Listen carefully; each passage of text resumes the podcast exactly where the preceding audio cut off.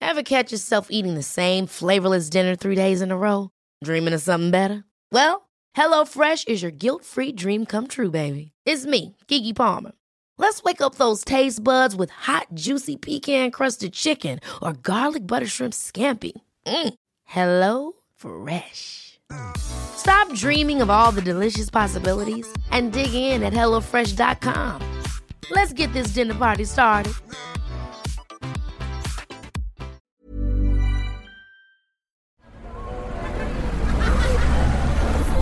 Podcast Network Asia.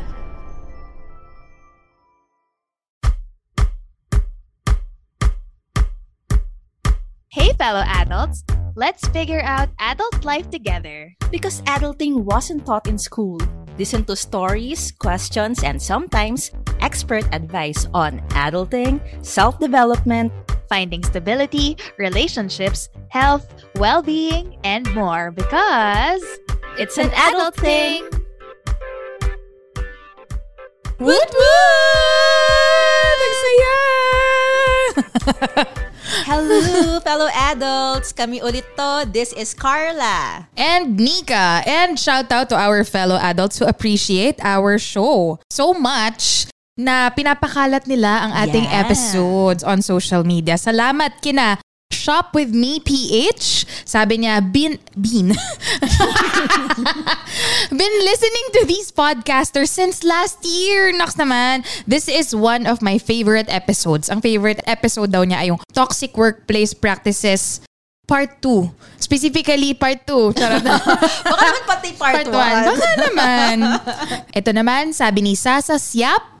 Hi boss, sana pakinggan mo ito. Bigyan niyo naman ng leave yung mga employees nyo. Burnt out na po sila, hindi lang nagsasabi, upside down smiley face. Hindi na kami makakagala kasi puro trabaho tapos Oh, wala pang no. overtime pay. Bekenemen. At ang favorite niya ay Toxic Workplace Practices Part 1. Bakit kaya? Ito, Yan. more on Facebook, yung Mm. mga nag-share ng episodes natin. Si Benvolio Gerhardus Aguado II. Mm-hmm. Si Jamin yan, na nagpapalit ng pangalan every semester. Oh, okay. Tsaka si James Vaughn. Ayan. Ayan. Sa Instagram, salamat din sa pag-share. 143 Axel, Steph Hidalgo, Mm. Hopeful Soul, Karen Velarde from France. Oh my gosh, international again. Actually, meron pa siyang private message na review. Oh. Kasi hindi pa siya marunong mag-review sa Spotify. eh. so, message na lang niya muna. teka, teka, kunin ko.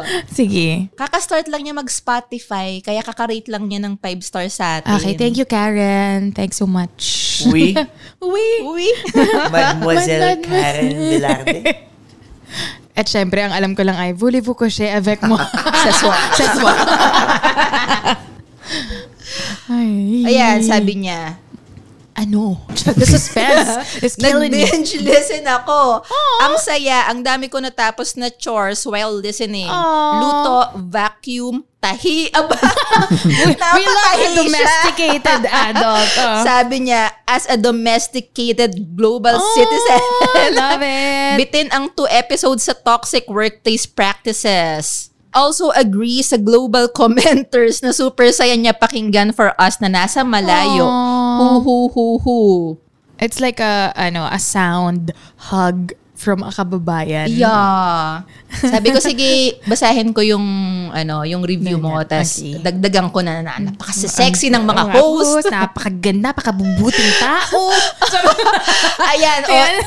Ginatungan niya. Embellishment gi- na yan. Ginatungan niya. Sabi niya, apaka-sexy, apaka-smart, apaka-empowered. One million times period, no erase. 100, 100, 100. We love a supportive listener. Love it, love it. yes, thank you, Karen. Sino pa? Sa Instagram, sina Maria Georgine Lumanas Pakot at saka si Mara Gonzalez. Yes. And may nag-message Carla, sabi niya, si Joanne Balite Saide, sabi niya, OMG! Ganon, ganon yung pagkakasabi niya. Pwede po pa shout out si Hi Engineer Perry Winklet, penge ulit clue sa pod. Wow, what a code name ang haba. Engineer Perry Winklet. Siya nag-introduce sa akin ng podcast nyo. Reddit chatmate ko siya. Ooh. Na until now, di pa din siya nagpapakilala sa akin. Ooh, ah. juicy, Bakit kaya? Isn't that a red flag? Or, hindi, Reddit naman eh. Okay. Hindi naman dating app yun eh. Tama, tama. Tama, tama, tama, tama. Pero, Ma'am si Joanne at Engineer Perry Winklet, Pengi ulit clue. pengi ulit daw clue. so, di naman siya dating app, no? Pero, Mm, Parang may landian vibes ako mafe-feel eh. hindi naman natin Yeah. Ah. nililimit ang Reddit Yeah. Uh-huh. sa mga intellectual discourses, no? Pwedeng-pwede namang maglandian. Correct, correct, correct. so, paano ka naman daw? Pa-clue ka naman kung sino ka. Okay. After natin i-announce yung buong pangalan ni Joanne Balite Saide. Para fair naman, Engineer Periwinklet. Yan. Alright. So, thank you very much, guys. Salamat. As in, masarap sa pakiramdam na marinig to. Super. Nakakasipag. Honestly, na gumawa ulit ng bagong show. So, help us spread the word. Tell your friends, family, co-workers, kalandian on Reddit about It's an Adult Thing so that you have something sensible to talk about. Yes. Yan. Kung naging helpful sa'yo, Mm-mm. baka helpful din sa iba, right? Yes. So, spread it like a please. virus. Charot! Wow! no, no, no, no. Spread it like good vibes. Yan. Yan, yan, yan, yan, yan. Okay. Carry, carry. Mm, ito So, na. Mm-hmm. for today's episode, we are bringing back our guest Mm-hmm. and dear friend Never before seen and heard from It's an Adult Thing. Yes. Bagong-bago. Sariwang sariwa. Walang karisari cycle. Oo. Grabe guys, naubusan na kami ng intro sa taong to. Naipakilala na Ah. Basta magaling namin. siya. Magaling siya.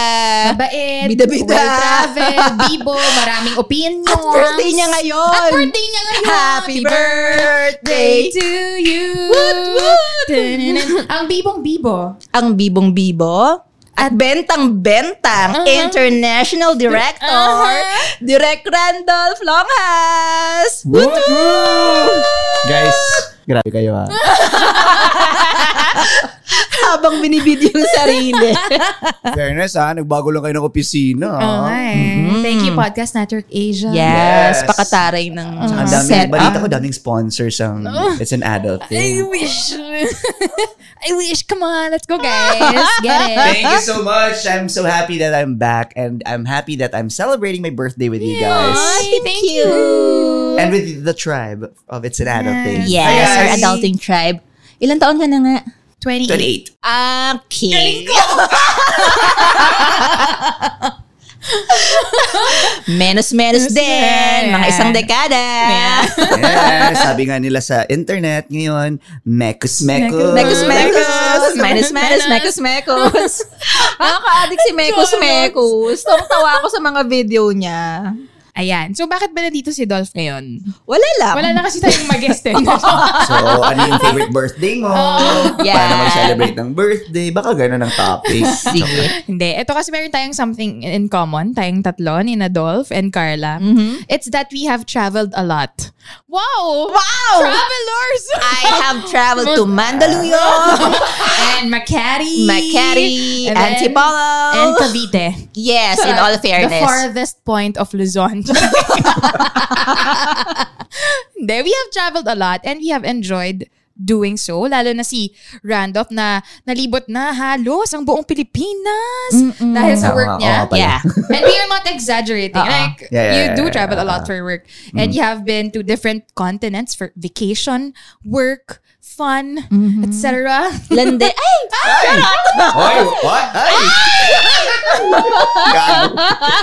At bilang Gago. At bilang self-reflecting adults tayo, it would be nice kung hindi lang puro pictures at mga trinkets, mga pasalubong ang naiuwi natin from our travels. Yes. So, today we are gonna talk about the life lessons that we learned through traveling. Ganda. Yan, yan, yan. Ganda yan, na. yan. Ganda. Para habang gumagastos ka, May may natututunan. natutunan ka. Oo. Mm, Hindi pwedeng gastos lang. Correct. Hindi pwedeng Instagram pictures lang yun na iuwi Yes. natin. Mga ganyan. Mm. Tuhog-tuhog din ng Tama. goals. Yan. Sige, sige. So, yung mga naiuwi nating realizations upon seeing the country, our beloved Philippines, and the different parts of the world, yes natin because we also asked our fellow adults about the lessons that they got, they picked up from traveling, roaming around the world, and Yeah. then around the country. Ganun, kailangan international yung pagka... Dapat islang. oh no! Oh, no. O, game, game. Eh, di sige. Mm-hmm. Bago Oh. natin umpisahan yung chikahan, Chikahan, Mm-hmm. the main part of our discussion, quick warm-up muna. Sige. Kasi di pa tayo magkakakilala Ah. masyado. eh. hindi, pa, ma- hindi pa tayo nag-iinit eh. No? Di Wow, ba? Mag-warm up tayo. Ah. Hindi mainit sa traffic eh, no? Diyos ko. Pinaalala pa. The best talaga. Okay. Oh, Good vibes, good vibes tayo. Good vibes. Good, good, good. Good Good juju. vibes, good vibes. Okay, quick warm-up. Let's ask each other kung ano ang favorite memory nyo sa pag-travel. traveling. Yup, Sige, in sige, traveling. For sure, marami yan. Pero yung top of mind, best memory nyo talaga sa paggala or paglalakbay. Best memory pero parang apat yung nakalista dito. apat Dami yung eh. binrain dump natin eh. Alam mo, wait lang. Medyo Hmm. sanay kasi ako sa highlight, lowlight. So parang iniisip ko tuloy, anong highlight? Tapos ngayon, ah, pwede. Anong highlight ng tra- travel? Travel. Sige, sige, sige, sige. Since marami tayong gusto i-share, pwede bang paikot? Ah, sige. Sige, magpaikot tayo. Isa-isa, ganyan-ganyan. Okay. Yeah. Let's Approve go ba? around. Okay lang yun? Yeah, okay na yeah, po ba? yeah, yeah. Ikot? Let's Yeah. go around the room. Around Okay. Kasama pala si Bon. Kasama si Bon. Or siya the bottle. Prepared. Gusto niyo. Daming Oh. time ah. Dolph, ikaw. O, ikaw Oo, muna. mauna. O, Bilang Oh, sige. Oh, ah, panauhing pandangal. Oo. Dahil ano naman, magkakaibigan tayo. Mm, Ah. ano? Share ko sa friends na part na pinakamasaya kong memory with you guys. Mm. Muna, yung pumunta tayong Singapore. Oh! Kasi, it was all for free. All expense paid. Kasagsagan ng kahirapan natin. Pero na-afford natin kasi Sa bar pa, iniinom natin. Oh, hindi pa tayo makakwerbo masyado, no? dahil mga kontisera at kontisera tayo. So, yeah, video sumasali. making contest. Yes. Video making contest na nano tayo. Grand prize. Grand prize. Sponsored by uh, hindi na nating papangalanan Yung brand. Telco. Telco. Ah. Ah. Oh, yan, yan, yan. So, yung memory na favorite ko doon ay, apart from the entire trip, yung s- pumipila tayo sa isang ride. Tapos, dahil mahaba ang pila Sa Universal Studios. sa Universe Studios, nag-aano joke tayo. Nagjo-joke Nagjo-joke joke lang tayo. Ayun, knock-knock Ano, jokes. na, na, Ay, or hindi mga, pala. anong animal ang ganyan? May naalala ka pa bang joke natin? Marami. From a decade ago? Oo. Anong year yun? 20... 11? Hindi. Oh, I think For, so. mga 13, 14. 13, 14. yun yung contestera 11. era natin Ah, eh. 10 years ago. Oh my God. Ah. Yung pumipila tayo, tapos Sobrang tagal kasi eh, ng pila, mas no? entertained tayo sa mga jokes natin kaysa sa actual Mm-hmm. Ah, ah. trip lang Rides. ride. Anong hayop ang nonchalant? Nonchalant! ano? Lion. so imagine, mga ilang... Ilang mga- animals? Animal Oo. Kingdom. Letter A to Z na gawa natin. Tapos ang cute kasi yung mga ibang nakapila na Pinoy, pinipigil yung tawa Yes. nila. so yun, parang ako, yung yung trip, yung nag, nag-enjoy ako doon, hindi actually yung Rides. yung ride or ano. Mas enjoy ko yung nagagaguhan lang tayo pero nandun tayo sa ibang bansa na nagkataon na nakapila. I love Kakalat it. pa tayo ng mga Diba? corny jokes eh. Tsaka ang saya kasi that time, yung social media, it wasn't as accessible. We didn't have Yes. smartphones. ah. Wala pang Right. smartphones noon. So, oo. we were really present in the moment. Talking to each Yes. other, really being in Yeah. each other's company. Feeling ko kung ngayon na nangyari, baka nanonood tayo ng Instagram. And ang gusto ko, it didn't cost us anything. I mean, yung pagpila lang na yun. may pocket money pa tayo noon. Oo. yeah. I mean, feeling ko naman kahit hindi siya ride ng Universal Studios, it would still happen. Pero yun, yun yung na-enjoy ko specifically, yung Aww. nagagaguhan tayo sa line. Yun lang. Ang saya nga nun. Masaya, di I ba? think, masaya. Ah. Yeah, yeah. We should do that again. Yes. Which one? Tsaka yung maggaguhan. yung mag- vi- mag- Anong hayop? mag-video contest at manalo uli. eh, mga video contest mo direct international Oh, ayun, ayun, film laban. festival Ayun, na. ayun. May laban sa'yo, pe. Ikaw, Nika.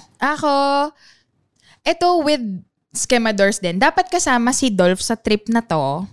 OMG. Pero- Sa niyan.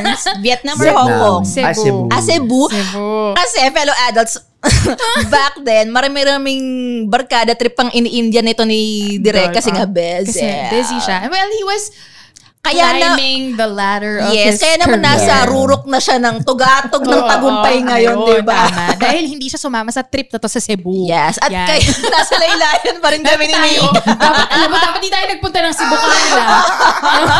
Ay, di sana mayaman na rin Tsaka tayo. Hong Kong, Oo. Vietnam. Wala ba ako nung Hong Kong din? um, Wala. Wala. Oh my God. Okay. I'm, I'm sorry. O, sige, birthday niya, wag na Ah, natin. sige, siyang sige. isumbatan. Charot. Pero nai- naipasok ko sa podcast. At i-air natin Ate, yun. ano natin. So sa Cebu, sobrang ganda sa Cebu. Sobrang Totoo. ganda ng beaches. Cebu, Bohol yun. Cebu Bohol. Mm. Pero mas favorite ko yung Cebu just because nag-canyoneering tayo doon. canyoneering is the you climb up a mountain or or hills and then to go down you will jump falls mag magspelangking ka sa mga gilid-gilid nung bundok ganyan ang saya niya takot ako sa- Rappelling. rappelling pala sorry rappelling takot ako sa heights. Tak- Di ako Same! marunong lumangoy. Pero, sobrang saya nung experience kasi ang ganda-ganda lang talaga. Tapos, masaya kasi nakikita ko si Carla paiyak na. Pero hindi ako umiyak Hindi siya noon. umiyak at tumalon siya at Yes. hinatak niya yung tour guide pababa dun sa Yes, tubig. damay, damay na to. Pagka-holding hand sila ni Kuya. Ang Kasi saya guys, nun. takot ako sa Mm. heights. Sa barkada, ako yung pinakatakot sa heights. Napipilitan lang talaga ako dahil sa mga yan. Pero I think na-unlearn ko somehow yung fear of heights kasi nga, peer pressure. Correct. Ah, Kasi para mga 5 minutes na kaming nakatingala sa'yo doon, Carla, ayaw mo pa rin tumalon. Sinisigaw na nila ako. Carla, talon na, mababaw lang Bayan! yan. Gutom na kami! Correct! Ayan. Sa'yo Yeah. yun. Kasi wala si Dolph nun. It was Aww. an all-girl trip, right? Eh kasi wala ka eh. ka. Doon dapat kasama. Hindi naman bawal magkaroon ng lalaki. Bakit tayo pumunta ng- In fact, may Wala mga lang. German na may lalaki mga nun. German, may mga afam doon. na Ano I ano. know. How about you, Carla? How about Mia? Ano? well, actually, lahat ng barkada trip natin. Okay. As in, every single one of those, sobrang panalo. Pero memorable, yung first ever ko with cousins. ah, okay. Kasi first time ko talagang, umalis ng bansa, ganun. oo. At makakita ng alternate reality. Ayun. Singapore. Iba pa, ibang Singapore. I mean, isa lang naman yung Singapore. Ah, Singapore and an alternate universe. I mean, ibang Singapore trip. So, yung mga pinsan ko yung kasama ko. So, yon Tapos, dahil ang ikli nung pagka-share ko, isegue ko na sa next ko. Okay. Sobrang happy ako sa first ever mountain climb ko. Na akala ko ay any-any lang ano. Oo. Pulag pala, ma'am. Which is the highest peak in Luzon. In Luzon. Luzon. Ang Carla, bilang hindi nagbabasa ng primer at bilang... Hindi nagbabasa ng mga reminders. Oo. ng- Takot ka sa heights talaga ng na yan, mga ah. what to bring. Ganyan. Moms, kasi inaya, napakakalad ka rin ko, di I ba? know. So, nung inaya ako ng friends, oh, sige, sige. Tapos, sa group chat, ang dami nilang hanash. Parang Ang ako, daming, uy, ano magdadala ka ba ng ganito? Mga ganun. oo, parang Ah. ako, ha, ang tagal pa naman. Tapos, moms, two days or two nights before, nung binasa ko na, parang ako, what the F? Ano tong pinasok ko? Ang dami mo palang kailangan dalhin. Totoo. Tapos, like what? well, Camping gear, Oo. clothes na pang malamig. Sleeping bag. Ma'am, Shoes na trekking sobrang shoes. Mm. lamigin ko. Nag seven layers ako. Buti na lang binasa ko yun. Wala akong pakialam. Kesa manginig ako sa lamig. Mm. Okay. Tapos, Seven layers. night Damn. before, nag-inuman pa tayo kasi birthday celebration ni Doc Shidina na barkada Ah. natin. Nung nagdoktor na siya Oo. or something. Parang med student pa siya nun. Ay, hindi. College students kayo nun. Kayo. Kami. Mas matanda kami sa inyo. Okay, oo. I think so. Ayun, so umakyat ako habang bus, ma'am, habang nasa bus, lasing ako. Oh my God, God. Tapos may time na pinatigil ko si Kuya Bus. Kasi nga, Bakit? sukang-suka na ako. Pwede ka naman sumuka na umaandar yung bus. Or dun sa, or dun sa seven layers mo. baho nun. Ang baho nun. So, medyo parang parang na-blackmail ko si Kuya. Kuya, itigil mo to o susuka ko Susuka ka dito dito. ngayon, ha? Katabi ko siya. Yun ba yung most memorable yung nasa bus? dahil sa suka. Hindi, pero in all fairness, di ba nag-camping naman kami Hmm. night before sa isa sa mga base. So, Ah, tent, base eh, camp, yeah. Hmm. Base camp. So, naka 8 hours sleep naman ako. So, pag akyat sa peak, okay na okay na Ah. ako. Tapos, mom, sh- sir, Sobrang. sobrang ganda Ah. clearing. Meaning, Yeah. Totoo. yung clouds. Heaven talaga, no? Oo. Floor talaga Anong of tawag clouds. sa Sea of clouds? Sea of clouds. Yun, sea of clouds Cloudy na. with a Cumulus? Of me- Cirrus? Nimbus? Citrus, charot. Cumulus. Cumulus, diba? di ba? Cumulus. As in, parang... Bilog-bilog, ganun. Oo. As in, gusto kong Humiga dun tumalon at sa ulap. sakyan parang si San Goku. Hindi mo sure kung kilala nila si San Goku. Actually, Oo. so kid, si San Goku ay. Charot. Pero anyway, yon Ang ganda-ganda. Mamaya, I'll share more about that effect that I experienced. Ah. In but Mount Pulag. On Mount Pulag. above. Above the, above the Mount clouds. Pulag. Oo. On? On. On. Sir, on top of Mount Pulag? hovering around. Charot. No, may pag- anyway, so yon sobrang ganda guys. If you can, listeners, Climate. yes, within your lifetime. Malamang within your lifetime. Marami man after, di ba? After left tayo na, bakit ka pa rin ang pulag? Please, please, please give yourself a favor. Pero summer kayo umakyat para mas mataas yung chance na clearing at makita nyo yung sea of clouds Huwag niyong gagawin yung ginawa namin nila ni Nika. na umuulan. February um- ata. eh, February, yun, sabi sa ni Burnaby. So, ano nakita nyo sa peak? Si Lord. Ah, Clear Char. naman. Ah, Sabi ni Lord, "Hi!" Sobrang lamig ng hypothermia. Nakita si Lord. Magan, clear pa rin naman, pero sobrang lamig. As in, nagyayakapan na kami kahit hindi kami close nung kasama ko. Pero masaya, masaya pa rin. Iba pa rin ang magic ng Mount Mount Pulag. Pulag. Yes, yes. Grabe, DOT, baka naman. Mm-hmm. Oo nga. Mag-promote ng ano, mga tourism sites. O ano pa sa Side note inyo? lang ako sa'yo ha, Oh. parang wow, ang recovery mo from alak ha. Kaya ng 8 hours of sleep Bata pa siya ha. nun eh. Kasi in my 20s pa ako noon. Grabe. Pag ngayon ako gumanon, No, dahil Oh, pababa na sila ng bu- ano, bundok. Kakagising Oh, ko lang. kakagising mo lang. grabe, iba talaga katawan natin ng 20s No? tayo. Oo. Ay nako, listeners in your 20s, ay nako. Sulitin nyo na yan. Sulitin nyo na yan. Huwag dyan In mo, your huwag mo na 30s. magtitutita dyan. May time dyan. Ay nako, iba iba grabe, iba na rin ng recovery talaga ng katawan in Hmm. your 30s. Ewan natin sa 40s ha, tignan natin. Tanungin natin We'll let si you Pao. know. Charot! Ay, Pao. Grabe siya! ano pa, mga favorite nyo? si Dolph. Ako naman, sa family, ang pinaka gusto kong ah, experience or most memorable na nangyari ay nung nag-road trip kaming magkakapatid Hmm. in the US. Before Cross-country or... cross. As Across in, states, ganun. State. Talaga. Oh. For 10 days. So we were on the road for 10 days. Saan kayo natutulog? Hindi kayo nag-aaway-aaway. Nag-hotel. Na syempre nag-aaway-aaway. Ah, tama yan. Tapos yun na nga. yung, yung kasama namin, yung ah, girlfriend ng kuya ko. Tapos, nung first pa lang na andar namin, sabi ko, oh ha, may chance ka pa para umatras. Hindi namin, hindi ka namin pipigilan. Makikilala mo kaming lahat. So alam mo yun, yung lalaki kami lahat na magkakapatid. Ututan Eh, anytime. So parang sinasabi ko talaga sa kanya, pwede ka pang bumaba at Pwede ka pang ano, hindi mo siya mag-back out. hindi mag-back out at hindi mo mag-break kayo ni kuya. Pero yon ang pinaka-highlight nung apat kaming ah, nasa sasakyan kami at nagda-drive ay in a cer- as a certain point doon, nag-propose yung brother ko.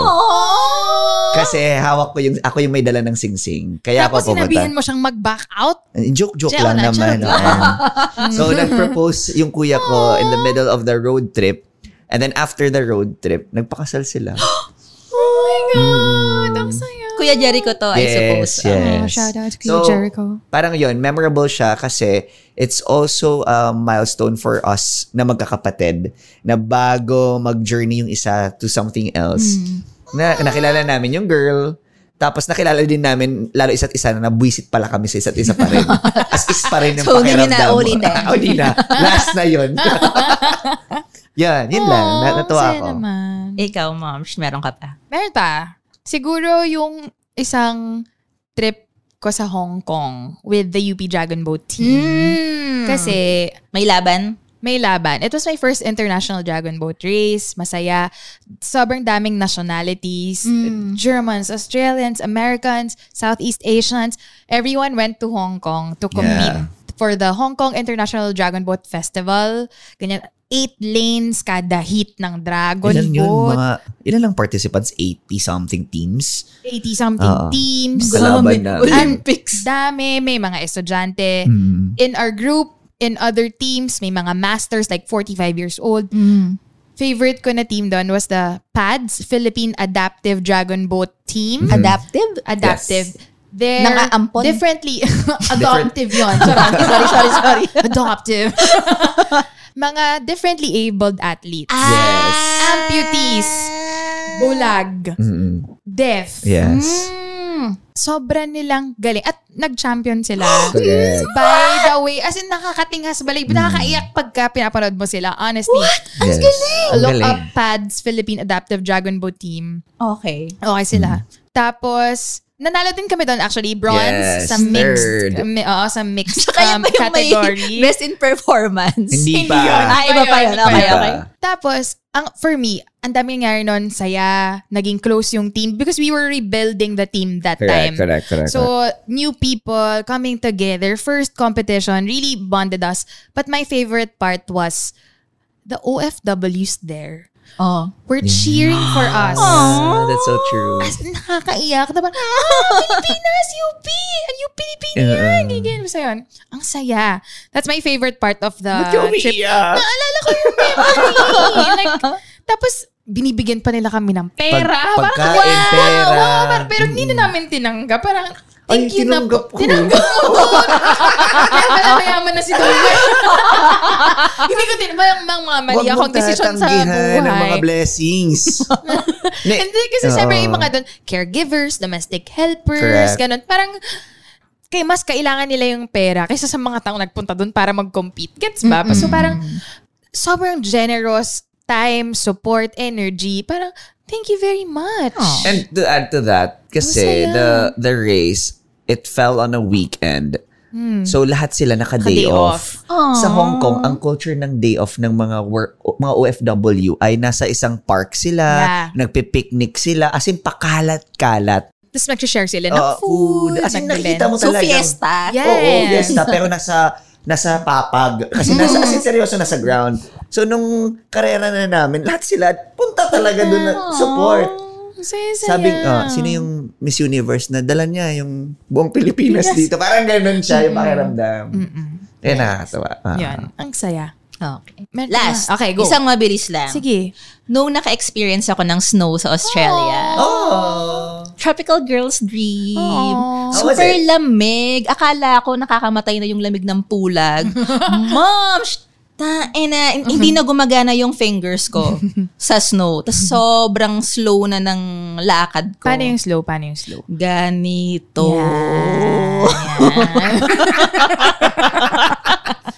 Sabi ni Kuya Bod. Wala kang kwento to. Ayan. Oh. Ayun. So, Ganun pala. Parang Paano, super ano, gusto ko lang maano. Ma- Tapos, yung start pa, hindi pa siya snow. Pagbaba ko ng bus, hail pa yung Oh, snow. sakit. Umabagsak. Ang sakit, Bek. Parang ako, tugs, ano to? Ganito ba yung snow? Sabi ko, kasama ko, hindi hail yan. I- I'm curious, ano yung ginawa mo when nung Sa nag-snow snow. na? Anong, gi- ayo, gusto ko lang malaman. Eh Ah, di nag-dive. Di ba? Tapos ganun-ganun, angel, Snow angel, angel. ganun ha? Nag-snow angel. Snow angel. Snow angel. Oh. Sama yun sa edit ah. Oh, Matatorn sila. Nag-snow angel ba ako? Pero nag slay ako, yung ganun. Slay, Slay. queen. Tama Ganon. ba? Yun ba yun? Yung ganun? Ah, ah.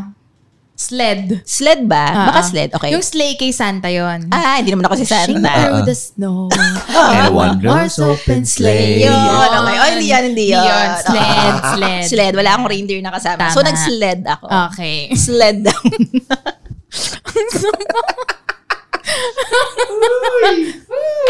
Okay, nag-sled Sabog. ka. okay. Tsaka ano pa ba? Ah, Tinikman mo yung snow. Oo. Ah. Tinikman Hindi. mo, no? Ay, mga Feeling ko hindi kasi germophobe ako, di Ah, ba? Tinatapak-tapakan yun ng ibang Hindi, tao. syempre Yung yung, galing galing sa sa- sky. Ba't mo naman didilatin na sa sahig na? Diyos ko na Carla. ang, ang gulo. I don't think I did it. Okay, okay. Oo. Okay. Kasi nga natakot na ako na yung bumungad sa akin, hail the Hail. bats. Gagawin, tataas ko pa yung mukha ko, di ba? Tama naman. Makes sense. Makes sense. Sa unang episode na to. Sana yung matutunan yung fellow adults dito. Okay, okay, okay. Ayun. Yan, love okay it, na. snow. Okay, okay. Ayun. Punta tayo sa may sense naman. Ayan, ano, ano, ayan. Sana. Oo. Try namin. Try Masaya. natin. Sana yung fellow adults natin, napa-reminisce din sila sa kanilang favorite. Yes. Ano, sige, Yes. i-pause nyo yung podcast, tapos isip kayo mga 30 seconds. This was Yes. my favorite memory. Tapos share mo sa Share. katabi mo. Or sa when bus. you share the Charot. IG story of It's an Oo. Adult Thing podcast, ilagay mo yung Share mo. favorite Oo. memory Oh, Share mo mo. na rin picture, di ba? Mm, Baka pwede. may ma- matuwa pa. True. Or kung Oh, sino ma-inspire. nakakaalam ng lasa ng snow. Oo. Lagay niyo. Para mat-alam ni Carla. Oo. Oo. Hail yung alam kong lasa eh. Ayan, sana naalala nyo rin yung happiest memories nyo of traveling locally man or internationally Mm-hmm. at sa fellow adults natin who haven't traveled yet. Sana ma-excite ang inyong imagination Yes. about what's out there in the world and around our country. We're waiting for you to explore. Yes. Oh, Nika, bago natin paunahin si Dolph Hmm. sa pag-share ng life lesson that he learned through traveling, share muna natin yung lessons Mm-hmm. na natutunan ng fellow adults natin sa traveling. Hmm. Okay. Okay. Game, game, game. So, nagpa-crowdsource nga kasi tayo sa Instagram. So, fellow adults, we will be sharing your entries throughout this episode. Simulan natin with this one. Alright. Ang sabi, ang sabi, ang sabi ng fellow adults. Sabi ni Your Glay Glay. Accept diversity and stop stereotyping. Adjustment talaga malala sa culture ng ibang lahi. Sabi ni Isabella O3. You cannot judge people and culture based on movies. Mm-hmm. Sabi pa niya, I'm married to an Egyptian and living in Qatar. Hmm. Ano kaya yung mga na-debunk na stereotype Ay, nito? Share ni- mo naman, Isabella. Yes. Sabi naman ni Marga Andres, we are more alike to others than we realize. Yes. Yes. Sobrang totoo. Mm, mm, mm. As in, isa yan sa mga favorite kong insight sa book na Stumbling on Happiness ni Dan Gilbert. Mm-hmm. Okay. Sinasabi niya na... sabi ni Dan. Charot. Sabi ni Tito Dan. Ang sabi niya. si Adam Grant, Ninong Adam, si Dan Gilbert, Tito, Tito Dan. ah. Dan. Ang sabi ni Tito Dan, people don't realize na we are more alike than we are different. Kaya nga nag-work yung mga psychological and sociological studies at nare-replicate siya. Correct. Because people are more or less the same. Uh-uh. We are so similar in so many aspects. We are not that unique. We are not that unique. Di Yes. talaga. Kaya nga marami nakaka-relate sa mga kwento natin. Like, Yes. kahit na sobrang iba ng experience sa atin. Ibang meron generation. Ibang generation, ibang location. Yes. They can still re- relate to us kasi we're more similar than we actually realize. Mm, correct. So, agree kami, Ma'am Sh- Marga Andres. Ayan, yan, yan. Si Patrick. Yes. Ito, sabi ni Patrick Espiritu na isang architect and UPDT paddler. Ah, Yes. Sabi ni Patrick that religion is geographical. True. Fellow adults, Yes. meron kaming challenge sa inyo. Yung mga religious beliefs nyo, ask yourselves, do you believe it by deliberation or just by default? Deliberation Deliberation. meaning did you choose it? Mm-mm. Pinag-isipan Ano mo, ba? inaral mo ba talaga yan at nag-a-agree ka, na-a-apply mo talaga na, oo nga no, it makes sense. Or, Or, default lang siya. Kasi, Pinanganak ka dun eh. oo, you're born into it. Tinuro sa'yo. Yan yung binigay sa'yo ng parents mo. Mm-mm, hindi mo na kinwestiyon. So, in all beliefs, religious man yan, political, at iba pa, let's ask ourselves, do I believe this by default or by deliberation? Hopefully by deliberation. Mm-hmm. Hopefully. that is a go. Pero sorry, sorry. Gusto ko lang balikan yun. So, that is Ah. uh, geographical. Kung pinanganak ka sa Indonesia, malamang Muslim ka. Mm-mm. Mm-mm. Kung pinanganak ka sa China, baka mas malamang Buddhist ka. Buddhist ka. Or ano pa ba? Malamang Buddhist ka, ganun. Tama naman. Okay. Ah, Sinayin mo lang. Ah, ah, ah. Diba? No? Mm. Nga no. Ito, sabi ni CJ Paler, different cultures, different values. It's important to respect them. Yes. Correct. Pupunta ka sa bahay ng ibang tao, nire-respect mo yung mga habits nila. So, pupunta ka sa ibang bansa, different culture, respect din. Kahit ibang-iba from your culture. Mm-mm. Oh, Sorry, go, na-stuck go. ako dun sa geo, pal- Graphical. geographical. Oh. So kapag nasa international city ka, ano kaya ang nangingibabaw na religion or walang religion at all? Baka depende no? sa pamilya mo. Alang, ano lang siya. Hmm? Mm, yung nag-migrate doon, kung sakali, parang ganun. Hindi, yung social unit na kinalakihan mo. So, your family, if you're close to your family, ano yung religion nila? Ano yung pinamulat nila sa'yo? Or your school?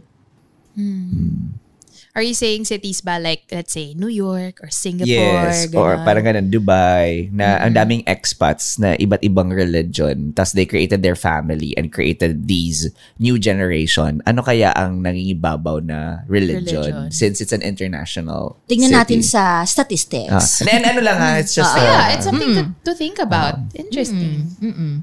Na kung sobrang daming cultures, Yes, ano, ano yung mangingibabaw? mangingibabaw. Sa US nga may nakita akong article sa Big Think na ang second biggest religion na ngayon is non-religion. Oh. And Or non-belief. non-religion means you have a, you're not practicing or I think so. Or non-belief. non-belief Oo, talaga. oo. So agnostic, I think. ah. Interesting. Okay. Something to think about. Okay. Okay. Dolph, can you Yes. tell us what's your biggest lesson that you got from traveling? Mm. Kinabahan.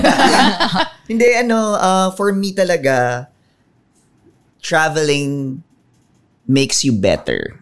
Mm. Regardless if it's uh, just a jeep away, if it's a flight away, it changes you Mm. kasi it opens up to a lot of possibilities, to a lot of culture, to a lot of things.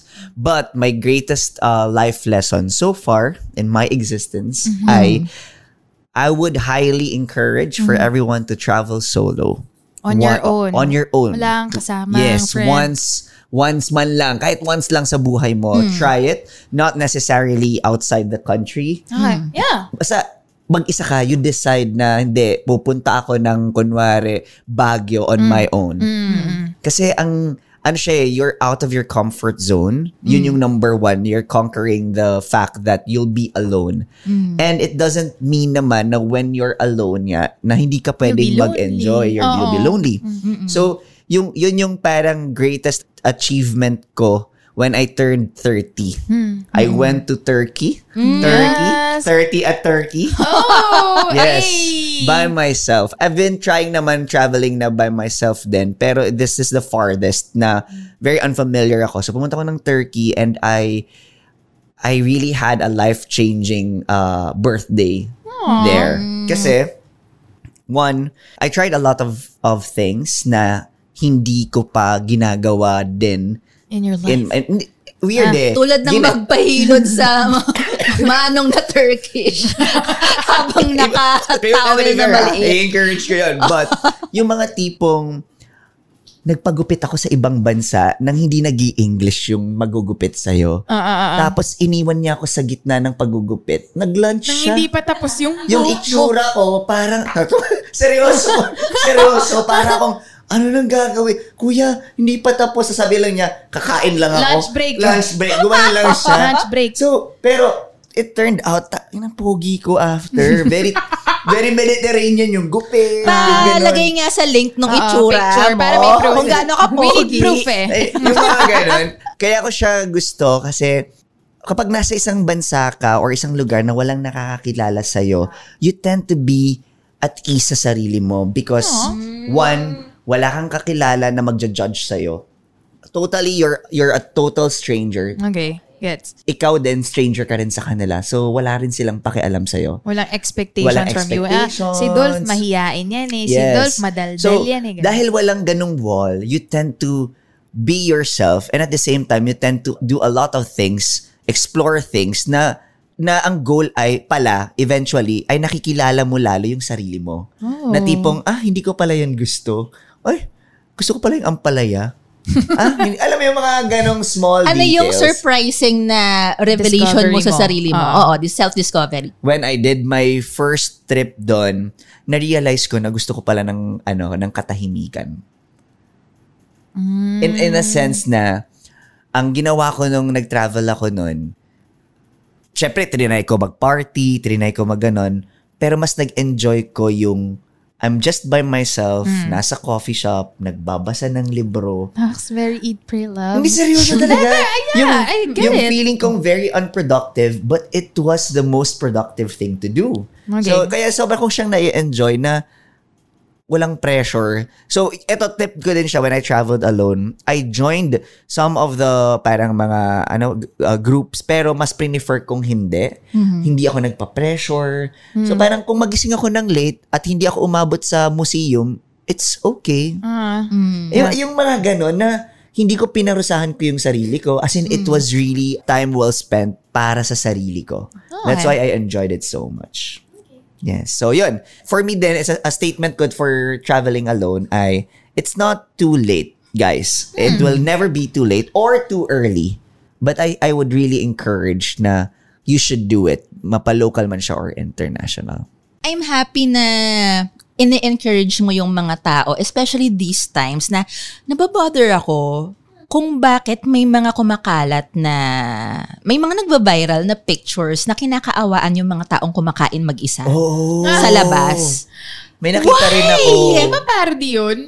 Na Hindi, parang, hindi, ito meron. si kuya mag-isang kumakain. Kaya sa- may parody kasi may totoong posts Oh, initially. okay, alright, alright. Get, get. Na kinakaawaan. Oo, parang, what? Nagva-Vikings nga ako mag-isa eh. Totoo! I know, I know you At do that. masaya siya. Yes. Hassle lang every time kukuha ako ng refill, kinukuha nung Yung table mo, waiter. yung kinukuha plato nung- mo. yung plato ko. So parang ko, nahin ako, next time maglilib ako ng note na wag kuhain ng plato. Pero Rewind anyway, World Kandalan sa Vikings. Do not get my food. masaya siya. And for me, nababother ako na ini-stigmatize Okay. yung experiencing things alone, Alone, uh-huh. by ourselves. Kasi, what a loss! You're missing out on so many wonderful things. Okay. Kapag ibabrand natin na hindi cool, gumawa ng something alone. Me time mo yun eh. Exactly. Self-discovery mo yun eh. I mean, kaya mo ngang mag-obsessively stalk or quote-unquote research sa mga idol mo, pero yung sarili mo, hindi mo kikilalanin ng ganon. Na. Yung preference mo, yung habits mo pala, mga invisible tendencies mo. It's amazing to date yourself and to see na, ah, okay, hindi ko pala bet yung ganto. Parang yung sabi Oo. ni Dolph, ah, bet ko pala yung ganyan. Parang, ay, shit, habit ko pala to. Oo. It's annoying. I should stop this. Kasi most most of the time naman you're with your peers, with your family. So, yung mga choices mo in life on small Kinoconsid- things Oo. na na-influence nila. But when oo. you're alone, ikaw lang talaga. Wala This kang hihingan ng opinion. Doon mo talaga siya slowly na discover yung sarili mo. Kaya ko yes, siya gusto. agree. Love it. Yun. Trivia lang. Punta ka ng Turkey. Alam mo bang iba na yung name niya? Hindi na siya Turkey. Ano na? It's now Turkey. Why? Spelled T-U-R-K-I-Y-E. E. Turkey. Actually, hindi ko alam kung tama yung Oo. pronunciation ko. Papakang, Akala ko pakinggan natin. spelling lang yung pin- iniba. Oo, kasi Tingnan they na. wanted to veer away from the bird. Ah, the turkey The bird. bird. Ba't Yeah. hindi na lang yung bird ang Tama. iba na lang? Sino mag adjust Adjust yung ibon o yung bansa. Charot. Tingnan natin kung how they pronounce Turkey. eh. Turkey would be known as, from now on, let's see, Turkiye is how it is said in Turkish. Turkiye. so, Turkey. Yeah. Turkiye.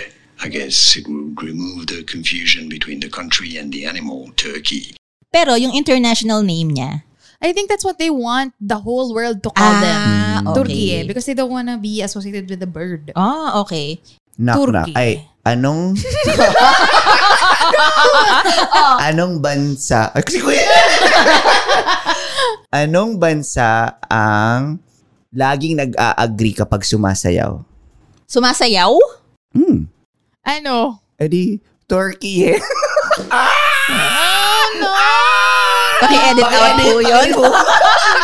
Oh, no, we will not remove it. So they know the quality of jokes that you make. so guys, Turkey eh. Anong bansa? Twerky, eh. turkey eh. Oh, Okay, in-explain ko yung joke nito. Okay. wala na. Anong bansa Ah. ang laging tama? Yeah, man! Hindi. Hip-hop yung bansa na Laging yun, eh. nag-agree yan. Lagi nag-agree. So, ano? Wait, wait, wait. Ano? Bansa Anong na? bansa ang laging tama? Wait. Lalaban mo pa ba? Correctistan. Charot. Correct na sa isip eh. ano, ano, ano, ano, ano? Ano? Eh di, Czech Republic.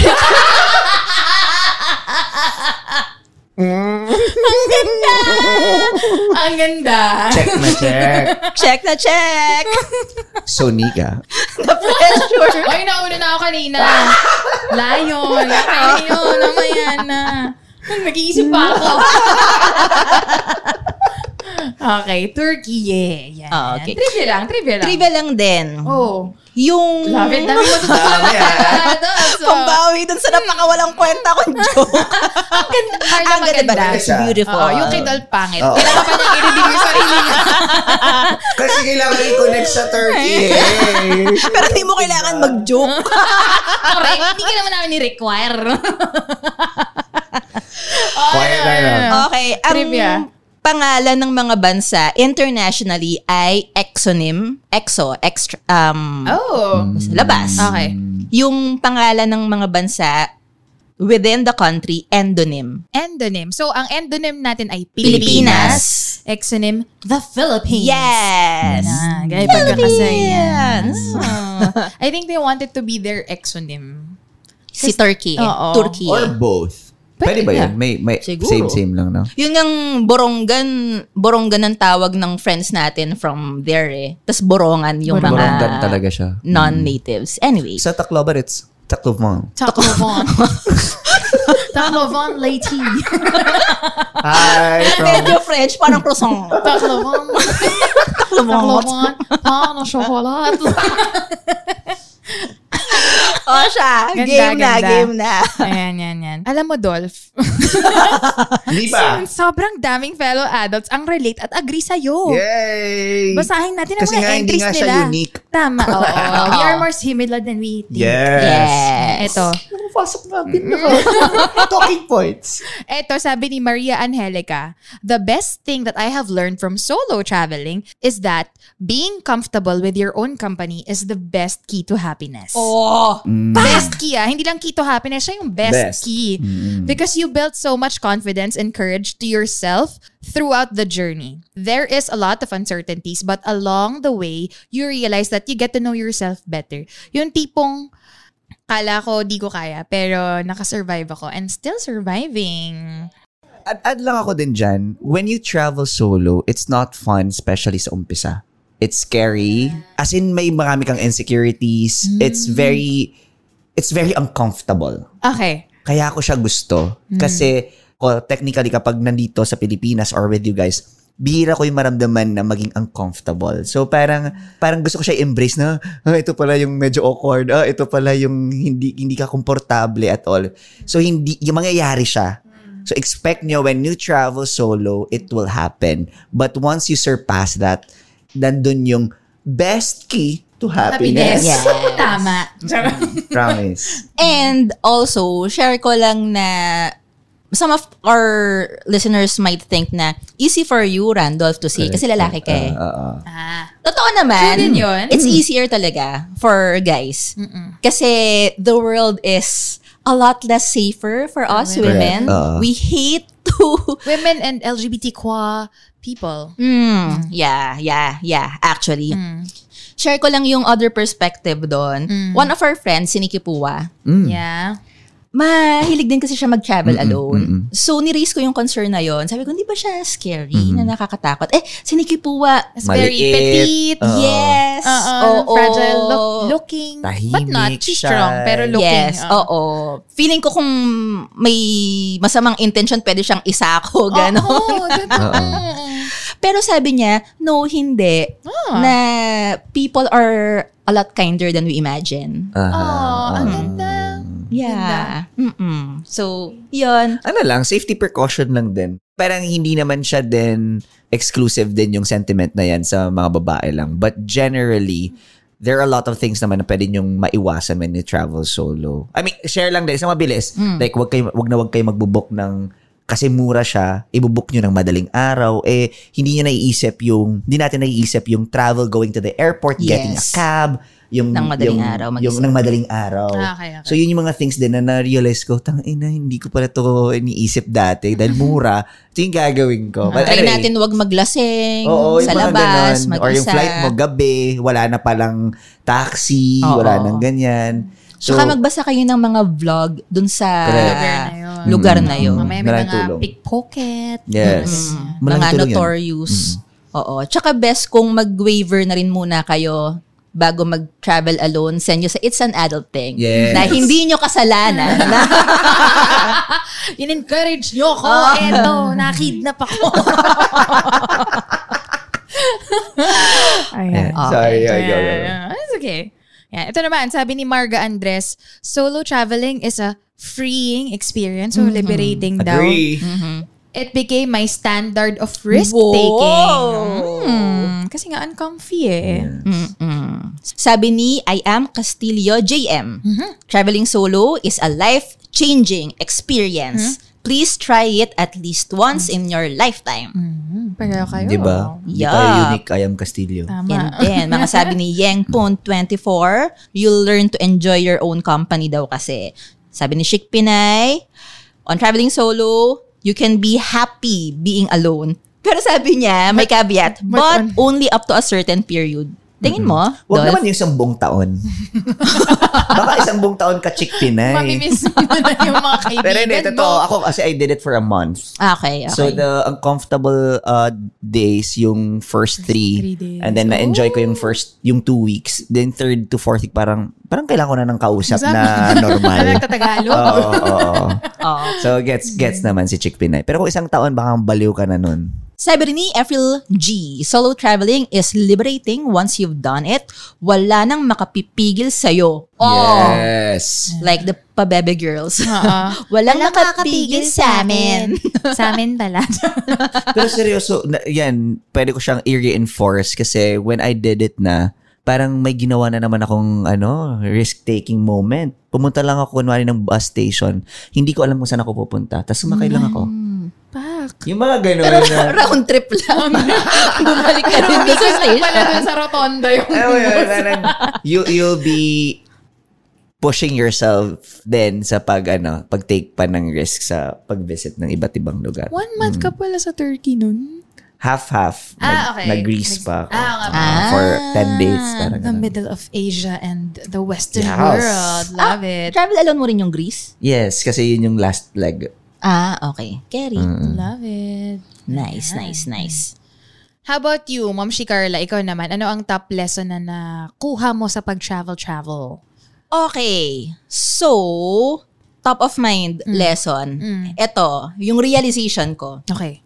Not because that's all you have experienced, yung normal life mo, yung status quo mo. Hindi dahil yan lang so far sa buong buhay mo, yun experience mo. It already means that's all there is. Hindi dahil yan lang yung reality mo ngayon, ibig sabihin, yan lang ang reality sa mundo. Yes. So, applicable siya in many aspects of life. So, quick background. I grew up kasi in a family na pro-admin, pro-administration, Gloria Times. So, kapag sa news may nagwawelga, I would hear comments na, eh paano? Eh anong solusyon? Parang as if it can be any better. As if may magagawa yung pag-welga nyo Ah. at Oo, pag-rally nyo. oo, oo. Eh ganun talaga. Ganyan Luwisan. talaga ang traffic eh. Ganyan talaga ang economy eh. Ganyan Ah. ganyan talaga talaga ang ang buhay. Ganyan talagang Same. cor- corruption is part of government. Hmm. Oh. Mm. Ganun talaga. Lahat naman nagnanakaw eh. Mm-hmm. Until, mom, sh- yung kanina kong nabanggit, direct.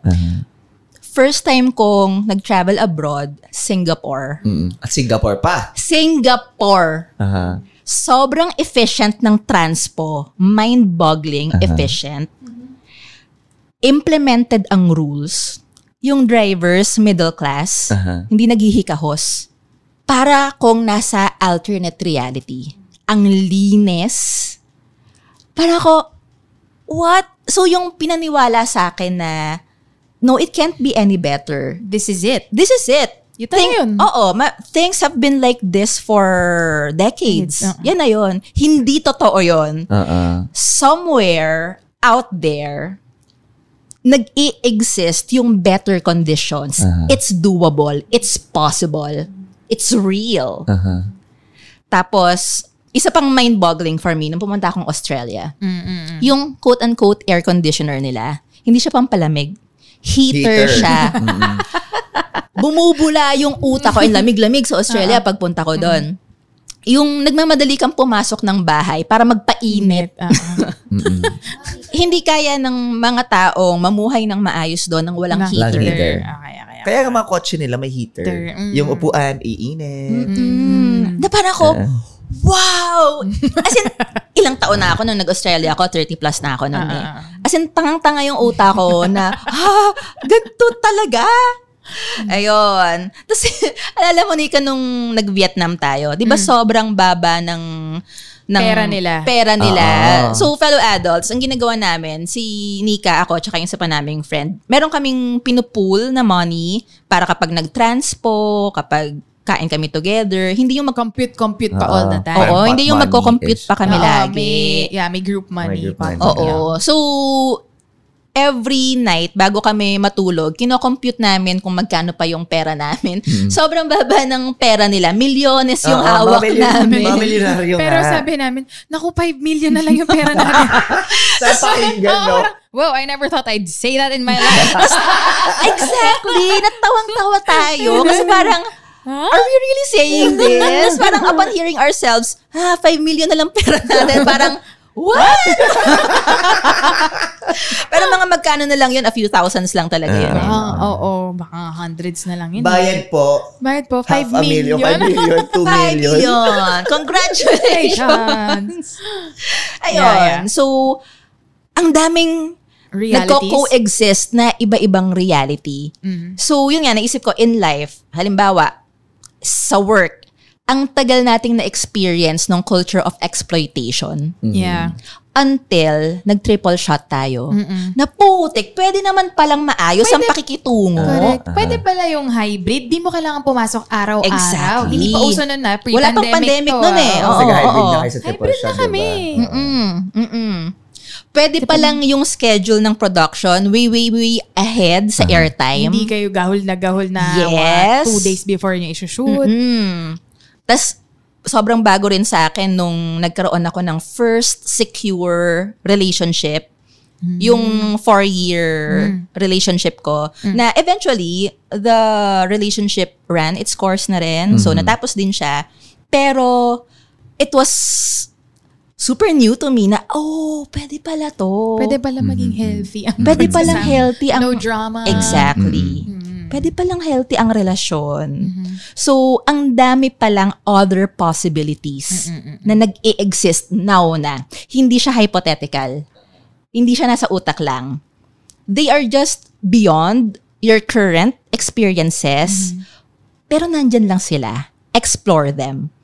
So, if you are suffering in an environment, in a relationship, in a workplace, huwag kang maniwala sa kasinungalingan na yan lang ang meron sa mundo. Ganyan Mm. talaga. Oo. Eh, ganun eh. Eh, ganun eh. ah. Ang dami pang meron.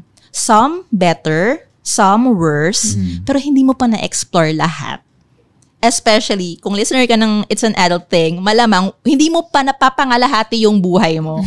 so, wag kang maniwalang yan lang ang meron sa mundo. Explore. Do yourself a favor. Explore.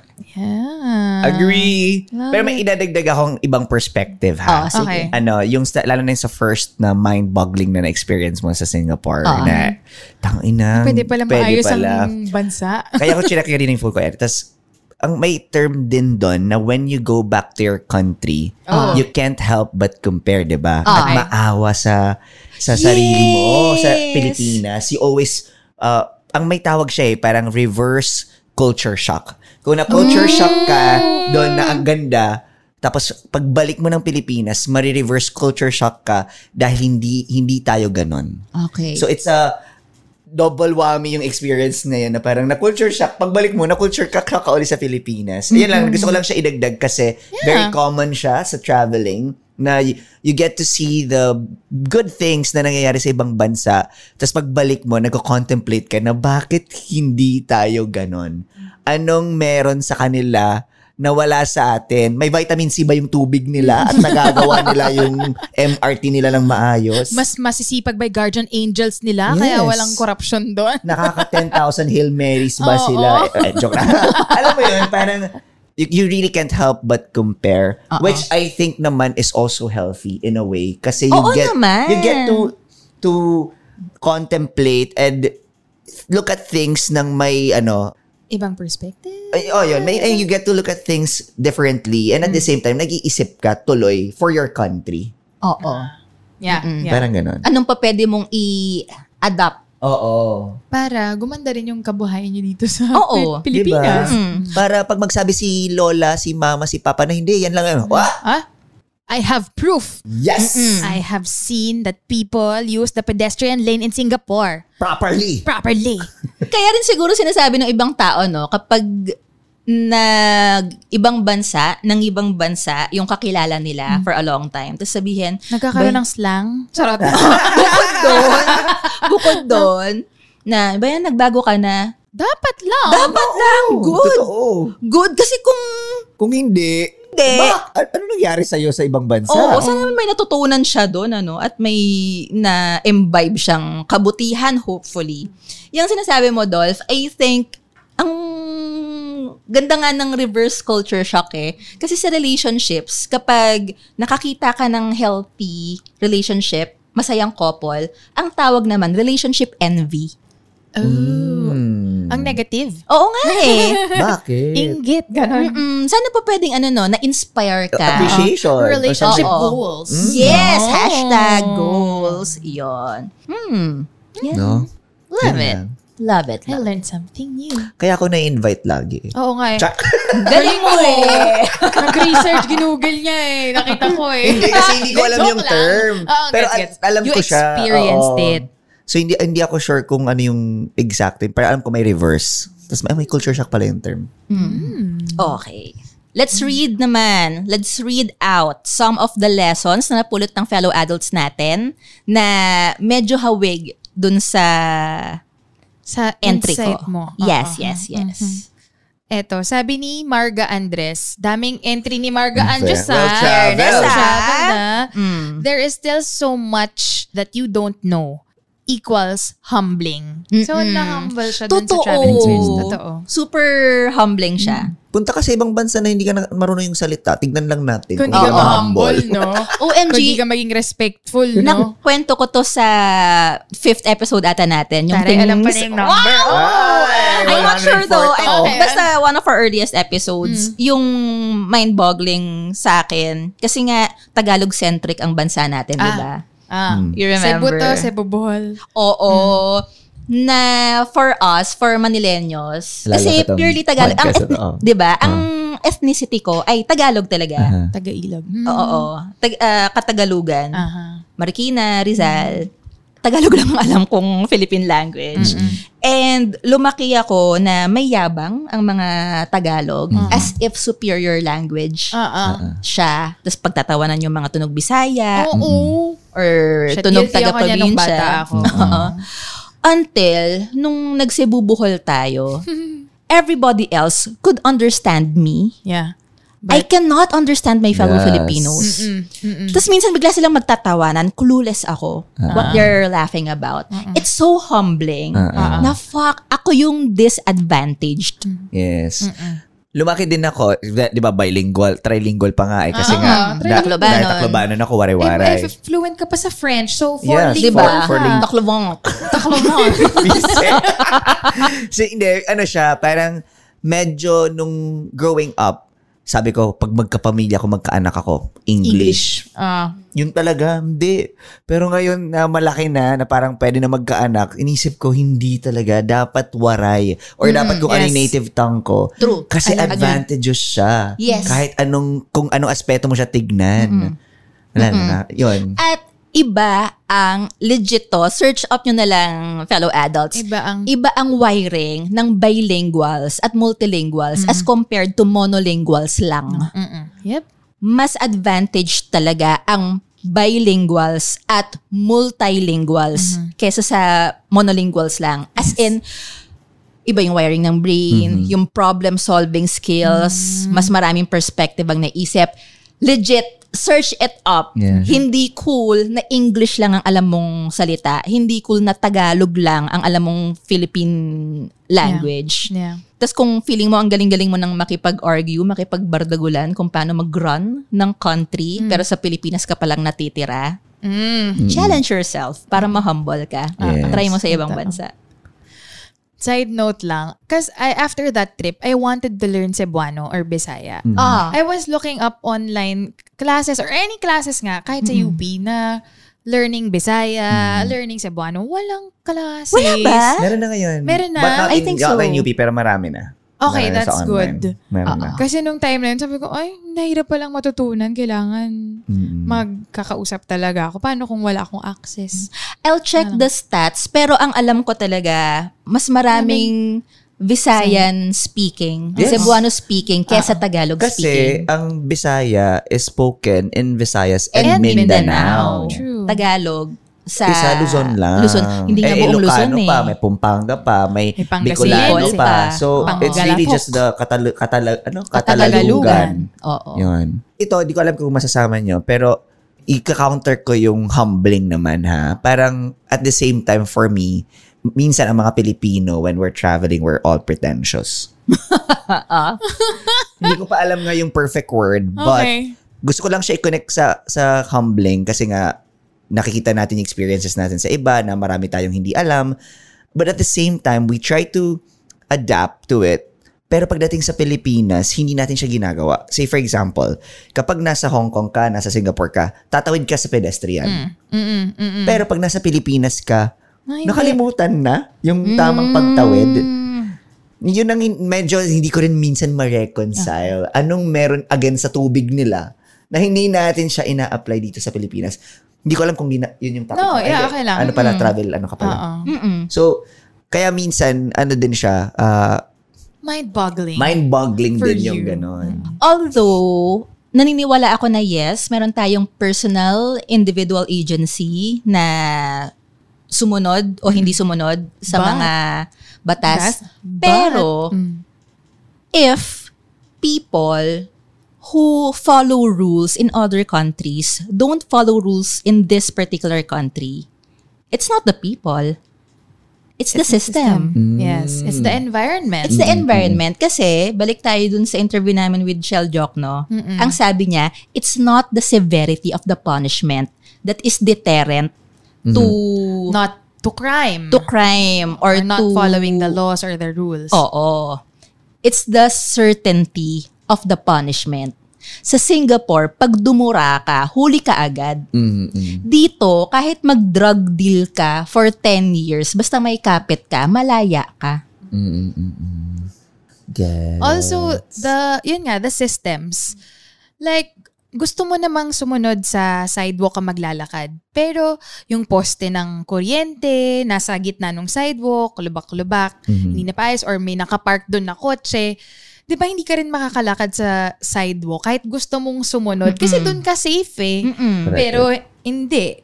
Or like, yung Gusto ped- mong mag-overpass. Oo. Pero, May hypertension ka. Ang overpass mo sa Mount Kamuning. Oo, mga kamaning bilad ka sa araw. Di wala ngang Covered? Wang shed. shed Ay, yun, walang di ba?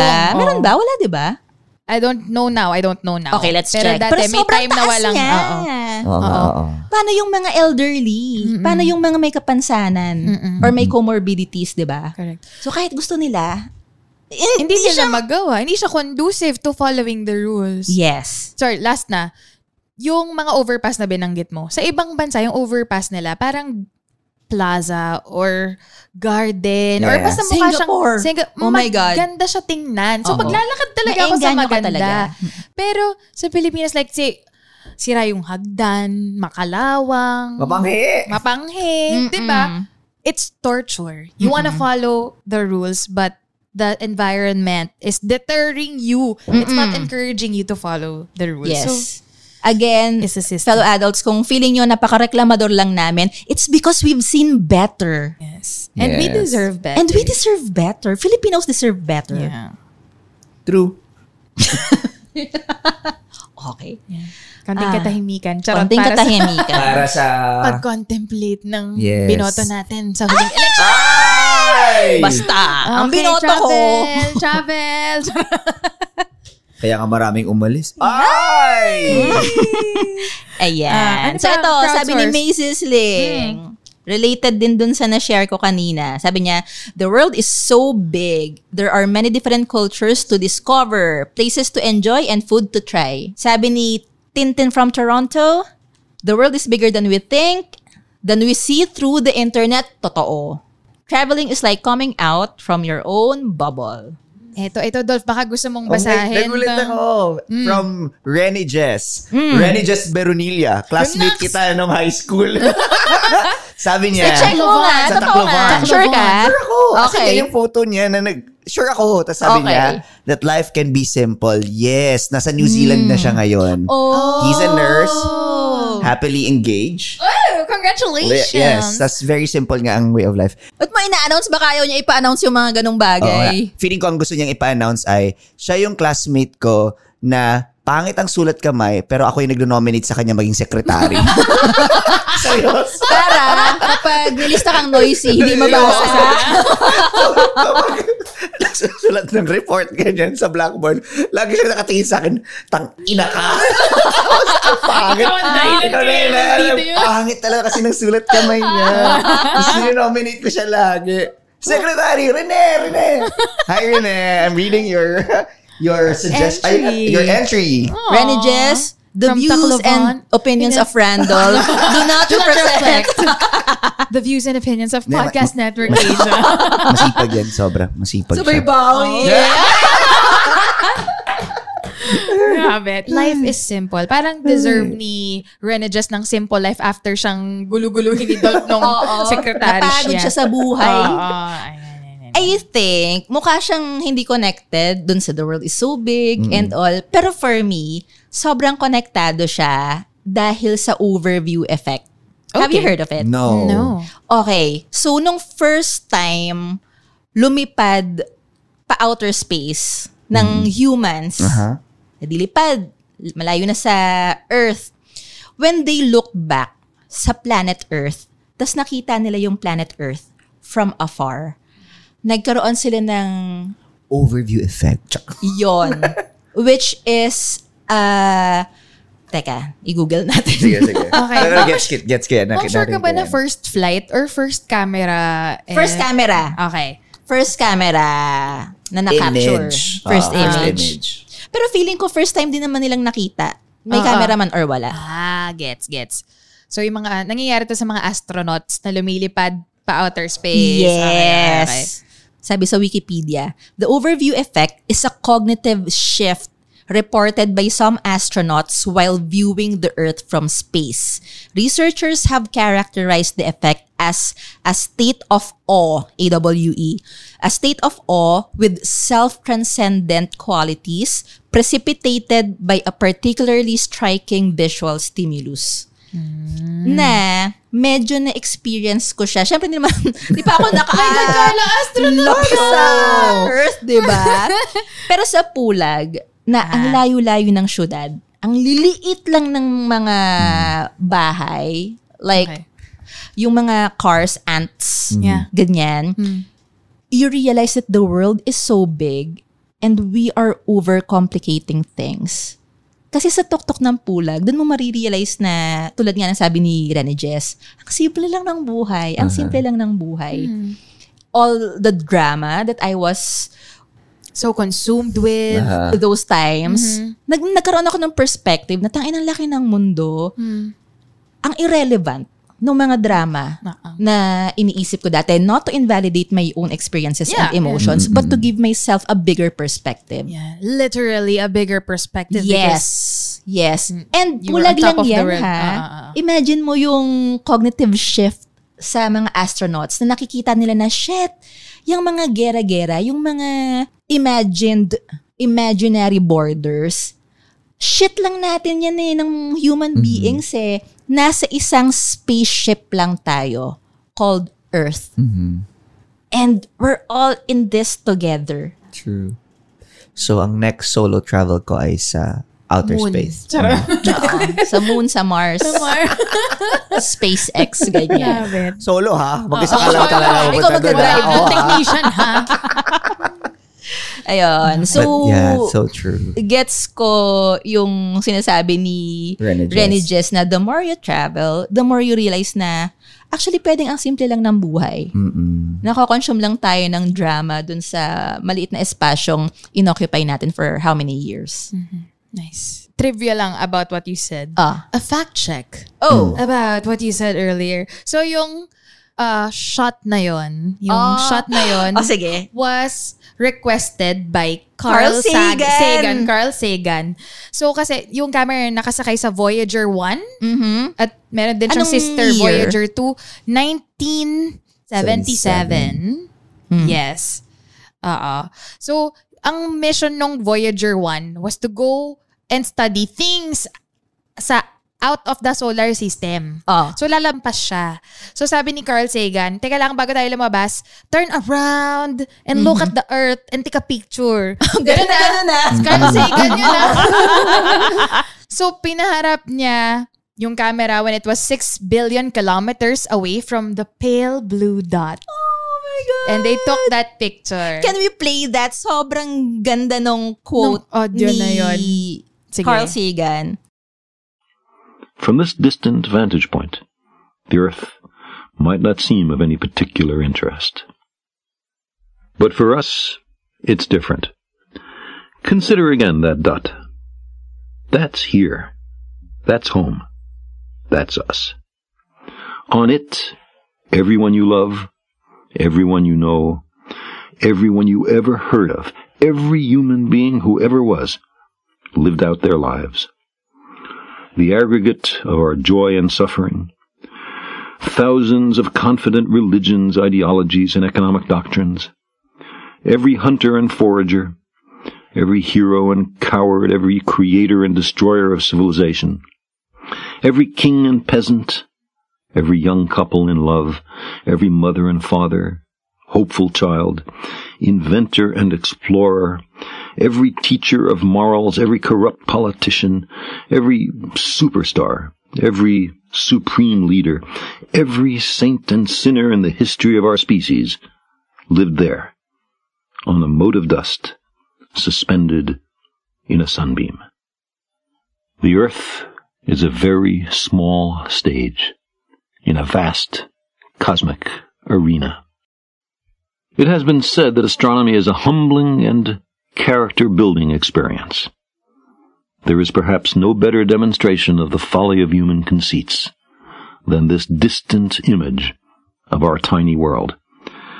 To me, it underscores our responsibility to deal more kindly with one another and to preserve and cherish the pale blue dot, the only home we've ever known. Ganda. If you wanna watch that video, if you wanna see the pale blue dot, search nyo yung video na to ng The Planetary Society on YouTube para ma- makita niyo kung ano yung sasabi niyang pale blue dot. Yes, I have a friend who's also in love with that concept, that realization, that quote. Overview effect. Ah, that quote. That quote. Oh. So meron siyang maliit na tattoo sa wrist. It's a pale blue dot. Siyempre, yung mga hindi alam yung background, tinatanong lang, ay, may dumi ka sa braso. But it's a pale blue dot. so beautiful. Oh, parang gusto ko magtayo ng production house ng pangalan ay Blue Pale Pale. Blue- ano? Blue- Blue, pale. muna. Blue Pale. Dot com. Check. blue pale. Ang ganda. Yeah. Everyone we ever knew. All of the human beings. We all, All, lived. Di ba? Yung Ano lives. ba? The past Yeah, and the present.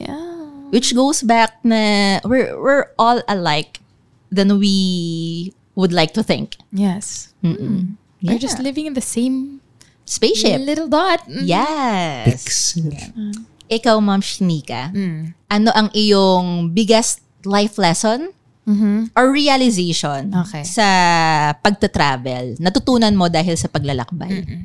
Medyo connected dun sa sinabi ni Dolph na reverse culture shock. Okay. Pero for me, eto parang reverse appreciation of the, Philip- of the Philippines. Mm-hmm. Kasi, ang ganda ng Pilipinas. True. Ang, yes! Ang yaman ng Pilipinas. Like, walang binatbat ang beaches ng ibang bansa. Agree. Beaches Agree. as in Karagatan, Oo. Kapampangan, mga ganyan.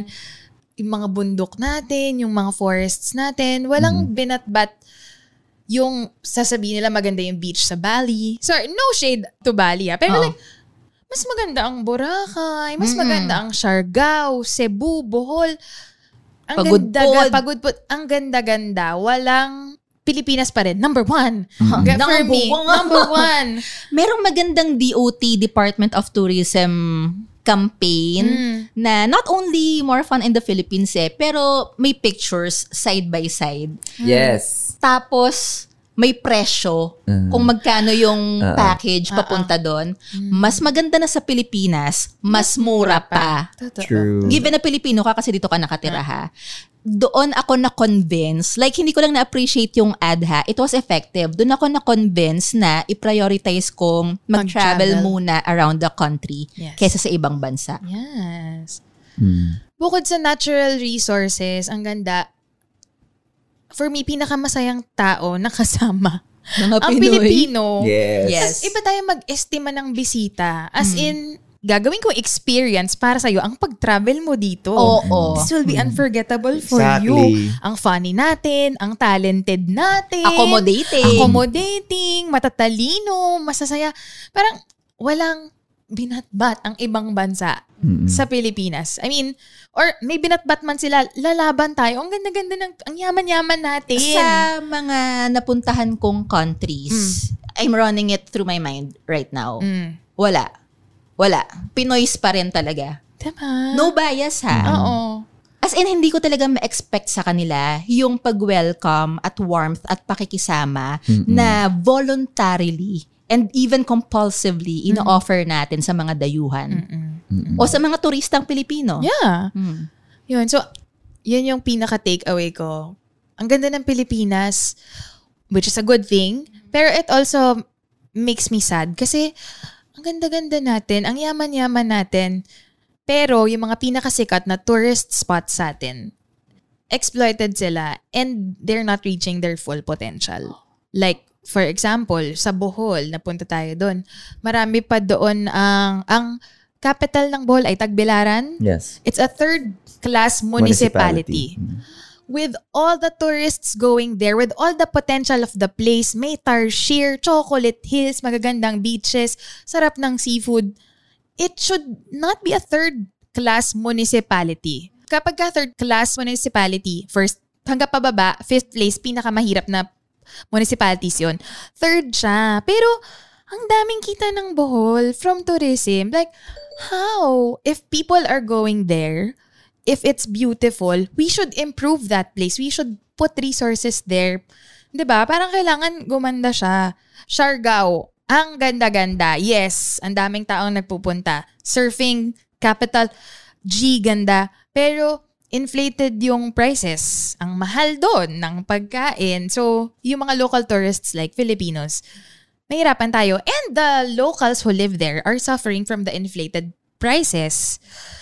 Yun. I don't know how to solve that because that's an economic problem, yung inflation and everything. Tsaka hindi naman tayong binoto eh. So, hindi tayong may trabaho at responsibilidad na mag-solve Ah, niyan. Oo. I mean, yun, nakakalungkot. So, if that continues, na pataas ang pataas yung presyo doon, it's not livable for the locals. Who will do the tourism? Sinong magpapakain doon? Sinong magiging tour guide? Alam mo yun, hindi siya magiging sustainable if it's not maintained. may nabasa akong quote, hindi ko mahanap ngayon. Mm. Oh, Mm. oh. But ganun. Anyway, something like, if the locals cannot afford to live there, that's not paradise. Hmm. Kasi sabihin natin, ah, Boracay is paradise. Boracay, mm. Or this part of the country is paradise. Paradise for Hmm. you na two days, three nights lang nakatira dyan. But for the locals, it's not Nanlilimos paradise. Hmm. yung mga taga-Boracay na locals. I didn't know that. Yung iba, oo. Yung Iba. Not all, pero yung iba, ganun na yung kinahantungan kasi they were displaced. They don't have a livelihood. Imbes na matrain sila. I mean, Oo. I'm Uh-huh. sure maraming factors kung bakit nangyari yun. Pero Oo. it's Uh-huh. Given happening. the Hindi, sorry, opportunity, ano it lang. shouldn't be like that. Um, yes. Yun. ang kine-question mo is why say for example specifically for Bohol they're still in that position that third class municipality sila Oo. okay sorry kasi I'm coming from taga Bohol din kasi dad ko and I did the DOT videos so when we did that yung ibang locals kasi deliberately they just want that they will do the entire thing meaning kunwari, they have their own system of transportation.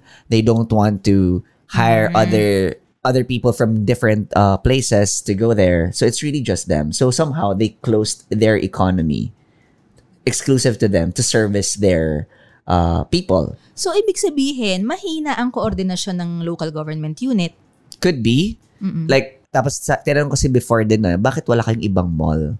Because they're trying to protect naman The- okay. the state of Bohol. Now, it Gets. should be very provincial in a good way. Ah. Meaning, walang SM, Gets. walang Robinsons. Gets. Because it will destroy the beauty of the place. Ah. So, I agree, I agree, agree. Yeah. So, hindi ko alam yung part ng third class municipality, but in terms of the culture and the way of living, coming from the person na nakausap ko, na they really want to retain it as simple Okay. and caters to uh, their community. Gets. Okay. Hindi ko naman alam, hindi ko masyado ano kung 100% in sync siya dun sa sa concern mo. Pero, yun. Pero kasi kapag ka, let's say, third class municipality ka, I agree with that ah, na Mm-hmm. dapat yung progress shouldn't affect the natural resources. ah. Dapat sabay silang mag-grow. Masusustain pa rin yung environment. Pero kasi, isa sa mga measures ng pagiging third class municipality is like access to education, access to public health services. Ilan ng ospital doon? Ilan Mm-hmm. Siargao ang has none. eskwelahan? Siargao has Oh God. none. None. Ah, Pag kaya na-sting kapag- ka ng Exactly. jellyfish doon, eh, bahala ka dyan. Ihi. Oo. Oh, diba? Na, they should have those services. And if you're a third class municipality, it means you don't have money to create those services for your people. Yeah. And I think, yung sinasabi na quote-unquote progreso na may mga mall and may bigger industries, I think it's not accurate to equate Progress with urbanization. yeah, let's not equate progress with urbanization. Kasi halimbawa, sabihin natin, magtatayo ng mga mall. Mm. Ang biggest question is, sino yung pinakamakikinabang? Kung yung locals, edi good. No. ah. But, alam naman natin na usually that's not the case. These will be businessmen living in the metro. Yeah. Exploiting, Exploiting the, nat- the the natural resources and the, The people. labor force nung locality na yon. yeah. Agree. Yun. Daming factors. Yes. Gusto ko lang naman mag-travel. Ako gusto ko mag-travel. I mean, ang ganda pa rin ng Pilipinas. So, and we have the chance to like build it up. Yun, medyo nakakalungkot lang na like yung mga destinations na yun nasisira na, na hindi na naaalagaan, like polluted na yung Boracay or Siargao, ganyan-ganyan. So, yun yung sad part of it. Pero, there is hope. Mayroon tayong mga friends na nag-work sa DOT and like, tourism in the Philippines is actually booming. Good. Like, um, we have 3 million foreign visitors first half of this year, 2023. So, it's booming. We are there. We can do it. Pero kailangan din siya ma-manage properly para yung tourism natin maging on a par with other countries. Yes. At maging sustainable. At maging sustainable for the locals, for Yes. us Filipinos. I think may time na hassle na hassle yung natives ng residents ng Sagada. Oh, yes. Oo. Tapos sumikat pa dahil dun sa anong Kay movie ni Wang On. movie? Angelica Yung tad- Panganiban. That thing That thing called called Mm. Tadhana. Ayun, nag-boom yung Sagada na Oo. hindi sila prepared Oo. for. For tourists, that many. Yes.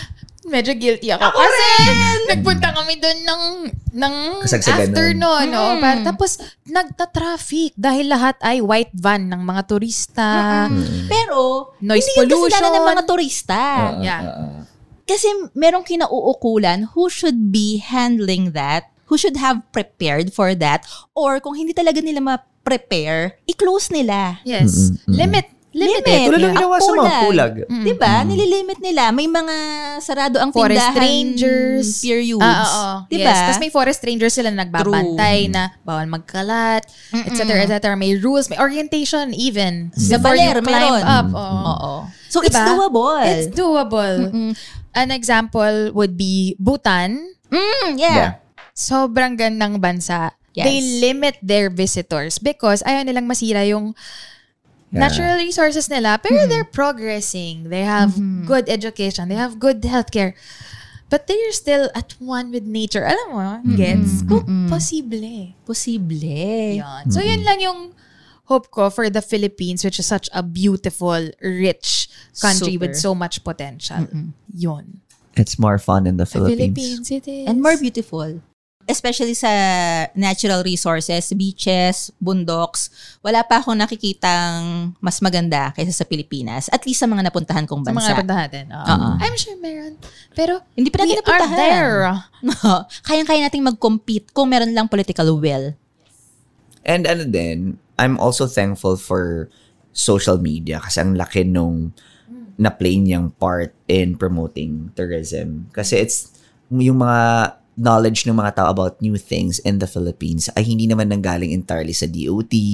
It, nanggagaling siya sa mga pumupunta doon at ina-upload. Oo, true. So, Oh, Shucks. yun yung maganda. Kaya, somehow, kaya siya nag-boom dahil nga doon. Yun yung- Ano lang, share ko din nung Go. ginagawa namin yung DOT videos. Mm. DOT for Department reference. of Ah, Department of Tourism. Tourism. Yes. Department of So- Travel. Charot.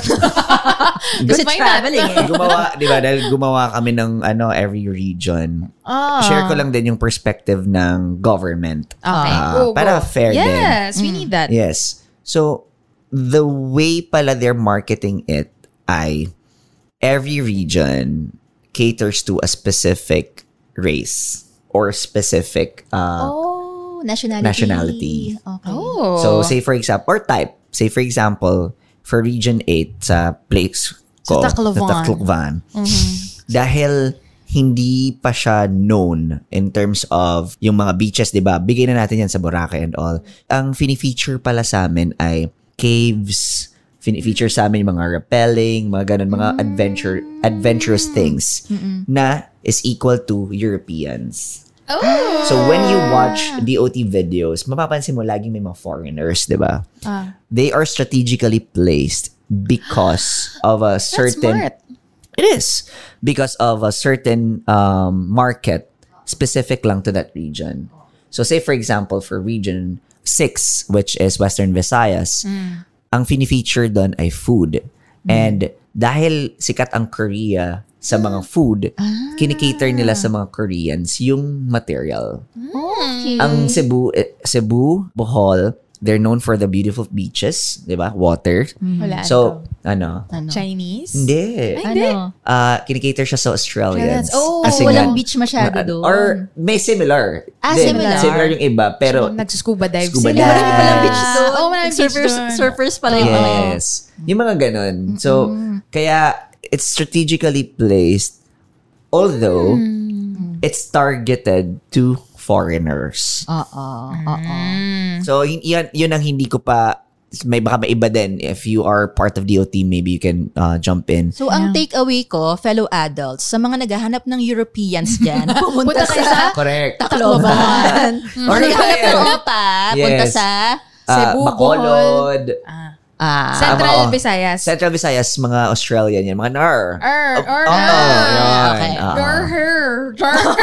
Wala na nasabi. Grr. it's a burr.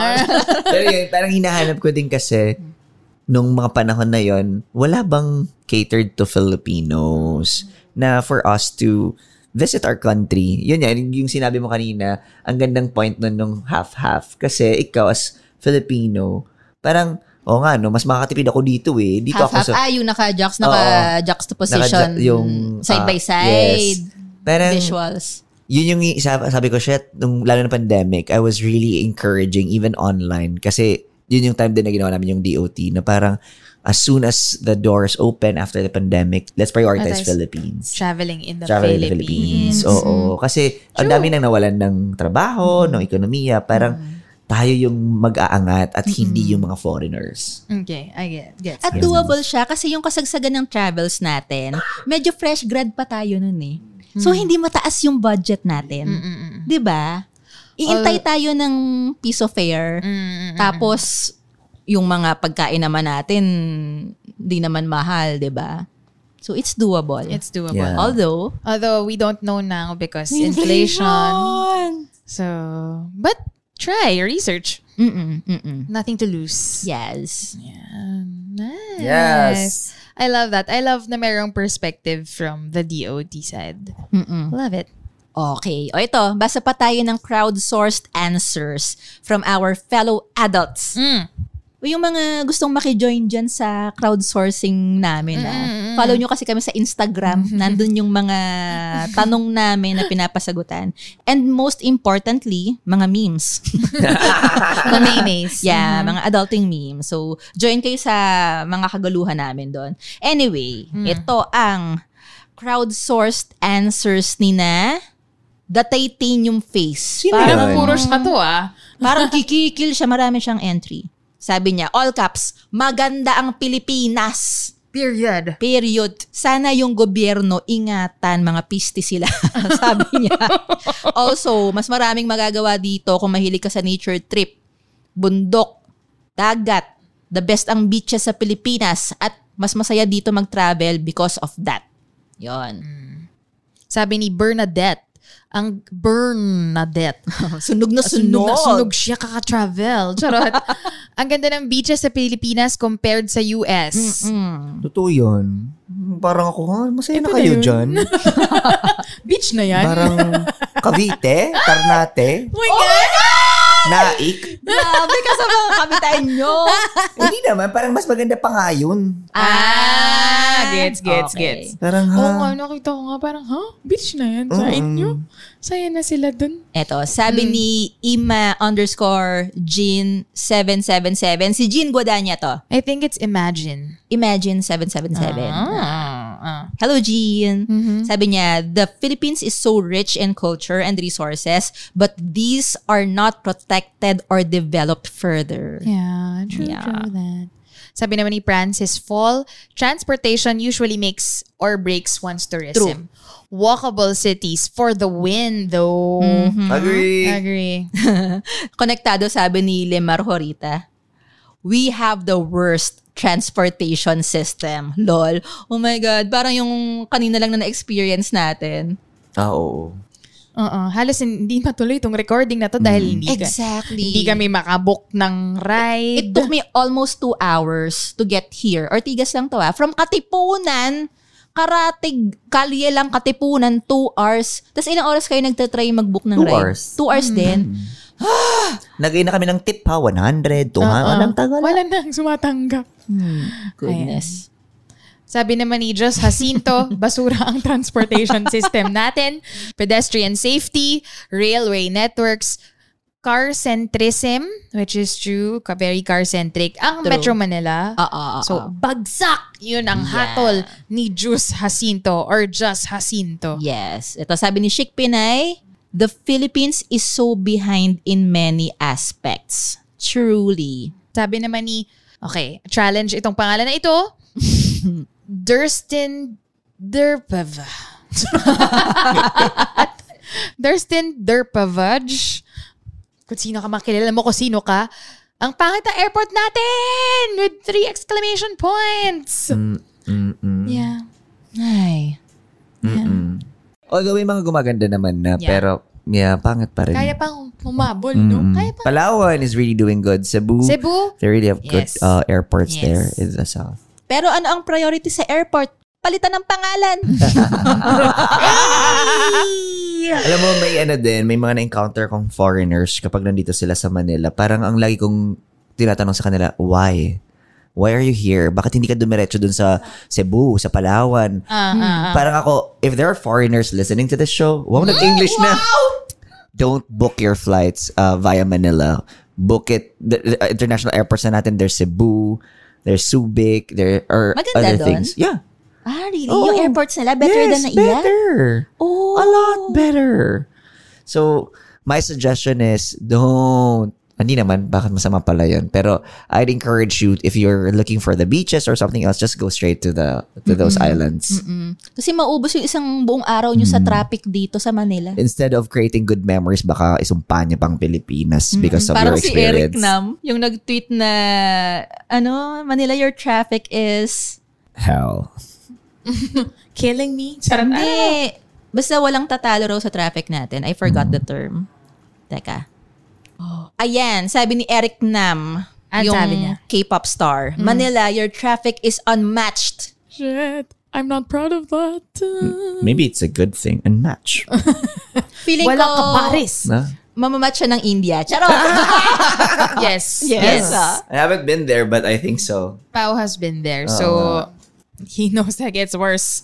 Worse. Anyway. Anyway, anyway. Okay. Anyway, ayan na po. Sandamukal na lessons ang natutunan natin from our adulting tribe and from each other about ang ating mga travels around the Philippines and around the world. So, fellow adults, we'd love to hear from you also what lessons you got from traveling. Let us know by sharing this episode on your social media, putting your own thoughts in the caption, type type what you're thinking, ganyan, kontrahin niya kami or mag-agree kayo. Just share it with us. And then tag us. Don't forget that part. Yes, Tag please. tag it's an adult thing. We don't just read your posts, guys. We try to reshare them to our adulting tribe para mas marami pang makabasa ng thoughts ninyo. So, antayin namin yan, yung mga captions nyo. We will wait for that. Yep, yep. At bago tayo magpaalam, syempre may pa-bonus tayo sa fellow adults natin na tumatapos talaga ng mga episodes natin. Kahit gaano kahaba. Yes! Ito po ang Reco, Round. Reco Round. Mm-hmm. So, sa first time listeners natin, Reco Round is where we share our tried and tested adulting hacks that can make your adulting journey easier, safer, or more fun. I say we kasi hindi lang kami ni Nika Hmm. ang nag-share ng life hacks at hindi lang ang guests. Sometimes, pati kayo. Hmm. Yes. Like now, here's an adulting tip ulit. Again, Again, the return of the comeback. from Momshi Don Almazar. To make the most out of your food, huwag niyo itapon yung mga scraps ng mga vegetables. You can clean them up, boil them together, and then you're gonna create a really rich vegetable stock that you can use in future dishes. Or you can take chicken bones or pork bones, uh, kahit mga lechon, manok bones, you can clean those up and then boil them and make a really rich um, meat broth, a, a chicken broth or a pork broth na you can store. And these taste way better and are way healthier than the ones you see in store. Yeah. Ayun. Useful yun, gagawin ko yun. Para makagawa ko ng mga soup. ganyan, Yes. ganyan. Correct. Yeah. Thank you, Don. Fellow adults, pwedeng pwede nyo ring marinig ang boses nyo dito sa podcast natin. Just send us your adulting recommendation through a voice clip. Any recording on your phone, ilapit nyo lang yung phone ng maigi sa bibig ninyo. Tapos, quiet environment. Yun, sa, yan, wag, wag kayong didikit kay Petchay sa aso ko, ganyan. Paano sila didikit kay Petchay? dahil alam niya kapag ka-recording, tatahol siya. True. Yan. And sana tahimik yung background and sana hindi pa nagre-recommend sa previous episodes natin. So, pakinggan nyo Yes. muna yung previous episodes natin. and lastly, keep it under one minute, please. Send that to Mm-hmm. us. We'd love to hear your voices, your recommendations. Send it to us on Facebook or Instagram. We'd love to hear from you. Yes, Hmm. yes. O ikaw, Direk Randolph, where can our fellow adults find you or reach you?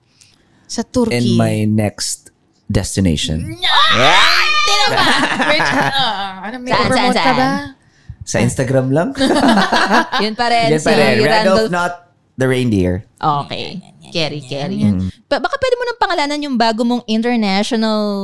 Hindi pa rin eh. Oh, Hindi pa rin. Oh, Okay, so basta abangan nila, meron ka na namang international show. Grabe. Yes, yes, yes. Coming Oo. soon to Iba the pa to dun Philippines. sa Comedy Island. Bukod pa to. Ah, ah, ah. Coming soon to the Philippine Okay. TV screens.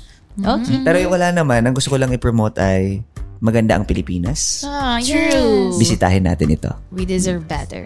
Yes. Yes. Yan, yan, yan, yan, yan, yan, yan. Thank you so much, Dolph. Always happy welcome. birthday! Yay! Thank you, thank you, thank you, thank you Sana guys for marami always ka having me. pang birthday at guesting sa It's an Adult Thing. Thank you so much. Thank you. Until our next chikahan, fellow adults, this has been Carla. Randolph. And Nika, immersing ourselves in unfamiliar places to expand our understanding of the world because It's an adult thing.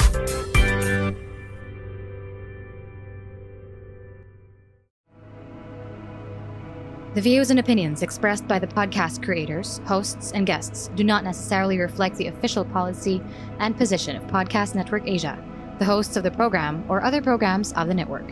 Any content provided by the people on the podcast are of their own opinion and are not intended to malign any religion, ethnic group, club, organization, company, individual, or anyone or anything.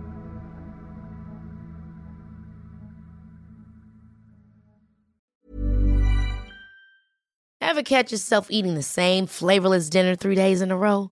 Dreaming of something better? Well, HelloFresh is your guilt-free dream come true, baby. It's me, Kiki Palmer.